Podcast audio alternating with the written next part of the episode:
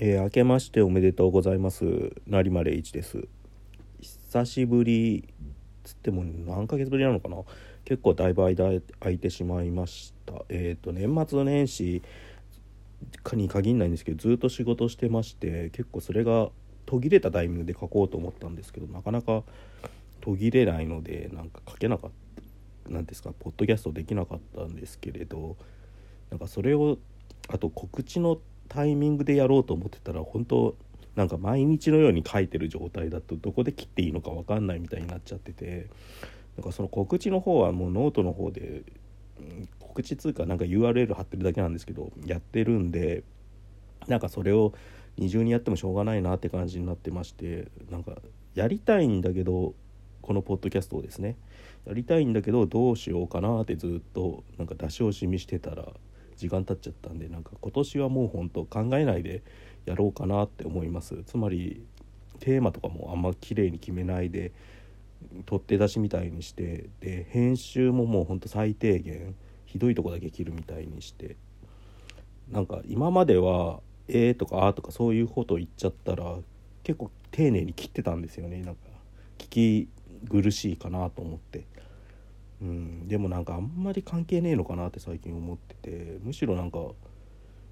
そういう作業は結構文章でやっちゃってるんで同じことやってもしょうがないなって気がしてるんですよね。だからまあもうちょっとなんか更新頻度を上げるためになんかリラックスして喋ろうかなとか思います、うん、それがまあ抱負といえば抱負ですね今年の、うん、なんか年末年始は本当1月の1日の夜まで原稿を書いててなんかまあなんか朝生とか見ながら書き終えたって感じででその後2日3日4日はなんか結構ダラダラし料理作っなんかカレーとか久々に作ったりとかうんなんかいろいろやって料理やって掃除やって久々にジム行ってみたいな暮らしですね なんか普通すごい普通。あとは、えーと、と見たもので言うとなんか年末12月末はなんかジョーカーがワウワウでやってたんでなんかダラダラ見てましたね。よくできてる映画だなとか思ってたら年と分けちゃったっていう感じで、うん、あとなんかナウシカ歌舞伎を上巻だけ前編だけ見ましたね。後編は録画して撮っといてあります、うん、あとはなんか逃げ恥のスペシャル見たりとかなんかいろいろ見たりなんか作業したりはしてるんですけどうんって感じですね。ワイヤレスイヤホンを買ったりとかもしましたあとなんかイヤホンを落としてしまいまして iPhone 専用のでどうしようかなと思って、まあ、近くにギャオがあるんで行ったらワイヤレスイヤホンとなんか昔の旧型の iPhone のイヤホンが売って売っててとりあえず両方買ったんですけどなんか iPhone 用のイヤホンはなんか何ていうんですかイヤホンジャックがを使うタイプのやつだったんで自分の iPhone はないんですよイヤホンジャックが。うん、だから結局それは置いたまんまにしてるんですけど、まあ、違うやつで使えるんでまあいっかって感じでですね。置いております。あと何やったかななんか、うん、なんかパッとは浮かばないですね。ああとなんか質問コーナーが見たお手紙みたいのがあるじゃないですかこれって。そこになんか呪術廻戦について語ってくださいっていうのが来てたんでまあ語ってもいいんですけど それもなんか結構年末年始のいろんな原稿とか座談会とかなんかリアルサウンドで座談会やったんですけどちょっと前に。そこに出ちゃってて今日確か最新刊出たんでまた連載とか読んでからやろうかなってそれは思います。うん。パッと出てくるのはそんな感じですかね。うん。まあなんかゆっくりちょちょくちょく更新していこうかなと思います。あとなんかそうですね。うん、読んだ本とかそういうのについても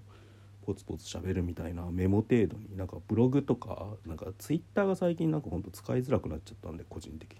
フェイスブックもちょっとやめちゃったんですよ。なんか途中から中国語のメッセージがすごい来るようになってなんかよく分かんなくなっちゃったんで一回大会して置いたまんまにしてますね。なんかそういう風になんかちょっと前はなんか SNS とかそういうのを片っ端から使ってたんですけどもうちょっと今シュリンクさせる時期に来てるのかなって思いますね。ハテナダイアリーも確か俺なんでクローズドに今してんのかな確か。うん。だから、うん、ツイッターも本当はやめてもいいんですけどなんかまあなんだかんだで告知に使えるんでうん。ちょっと残してあるって感じですね、うん、今年は多分 SNS とかそういう動画とかも結構限定していくしもうちょいなんか日常生活をちゃんと送ろうみたいなモードになってるんでなんか、うん、難しいですよね。うん、なんかそそう。なんか仕事の仕方をちょっと考えざるを得なくなっちゃってますね。だからちょっとキャパオーバーというか、うん、原稿書いてる割にはなんかなって感じで。昔はもうちょい手応えがあったんですよ。なんか単純に原稿量が増えるっていうのもあったし書くことによって仕事が広がっていくみたいな。でそれ広げていけばなんか自分でやりたいことできるかなみたいな感じもあったんですけど。ドラマ評論もでもまあ一通りできるようになったしなんか依頼もそれなりに来るしなんか念願だったなんかジャンプ評論みたいなやつも結構リアルサウンドブックの方でやってなんか岡島さんと倉本沙織岡島紳士さんと倉本沙織さんと僕と3人でやったなんか呪術廻戦とチェーンソーマンの座談会があるんですけどあれが結構あこういうのやりたかったなっていうのができたっていう手応えがあったんですよね。まあすごく偏ってるんですけどねなんかあれの座談会って。でもジャンジャンプ好きっていうよりは富樫義弘好きのなんか3人が集まって富樫義弘を軸にして2つの作品を語ったみたいなすごくいびつな構成になってて なんか俺はいいんだけどみたいな感じですよね。でもそれはいつかやりたかったしなんか富樫義弘をちゃんと歴史的に再評価することができる人とやっとちゃんと喋れたみたいなところはあったんでなんか、うん、結構難しい位置づけなんですよねなんかずっと読んでる人じゃジャンプをずっと読んでてなおかつ彼がどういうふうに外側から影響を受けたかを分かってないとか喋れないみたいなところがあったんでそれができてよかったなっていうのは思うんですけど逆にそれやっちゃったら次どうしようみたいなところもあって、うん、まあ評論自体が結構ねなんか疲れちゃったっていうところはありますね。うん、ああそうやネットフリックスでなんか俺韓流ドラマ結構見てますね今。なんか韓流ドラマのなんかイデオンクラスとかスタートアップ夢の扉とかいろいろ見てますねなんか。愛の不時着はなんか途中まで見ておいてあるんですけど、うん、結構見方がそれも分かったというか。うん、うん、なんかね日本のドラマに慣れてるとちょっと長すぎるんでたるいところあるんですけど逆に今も日本のドラマで作れなくなっちゃったものがいっぱい作れるよ作れなんかね可能性みたいのが見えるというか90年代とか80年代の日本のドラマってこんな感じだったんだろうなって思いながら見てますね、うん、憧れが夢と憧れがあるというか多分韓国って国がそういう場所なんだろうなってもちろんひどい格差とか財閥が頂点にあってみたいな世界ではあるんですけどあと国境を挟んでなんか北朝鮮とか中国との緊張関係があるとか。うん、だから上はひたすら高いんだけど下はものすごい底辺もあるっていう感じで。でももしかしたらのし上がれるチャンスがあるんじゃないかっていう夢みたいのがかろうじてあるんだろうなって思いますよね今見てると。もちろんネットフリックスだからそういうなんかある種の成り上がり物ドラマ作ってるって側面もあると思うんですけど、うん、特にレオンクラスはそれを思ったんですよね。なんか。う分かんないですよね。なんかもう日本のドラマってそういうの作れなくなって久しい多分リッチマン・プアウーマンが最後ぐらいじゃないのかな。なんかそういう本当の意味でなんかベンチャー企業から立ち上がってって頂点目指すそこに恋が絡むみたいななんか何でもありって感じのドラマって結構作れなくなって久しいよなって最近の作品とか見てても思いますよね。なんか出来はいいんだけどどっか閉塞感というかなんか出口がない感じになっちゃうっていうか。だか逃げ恥とかもいいんだけどって感じですよねだから。うん、いいんだけどなんかロークラスにある人がなんか上を目指す時にあれを見てモチベーションになるかっつうとあんまならないっていうか。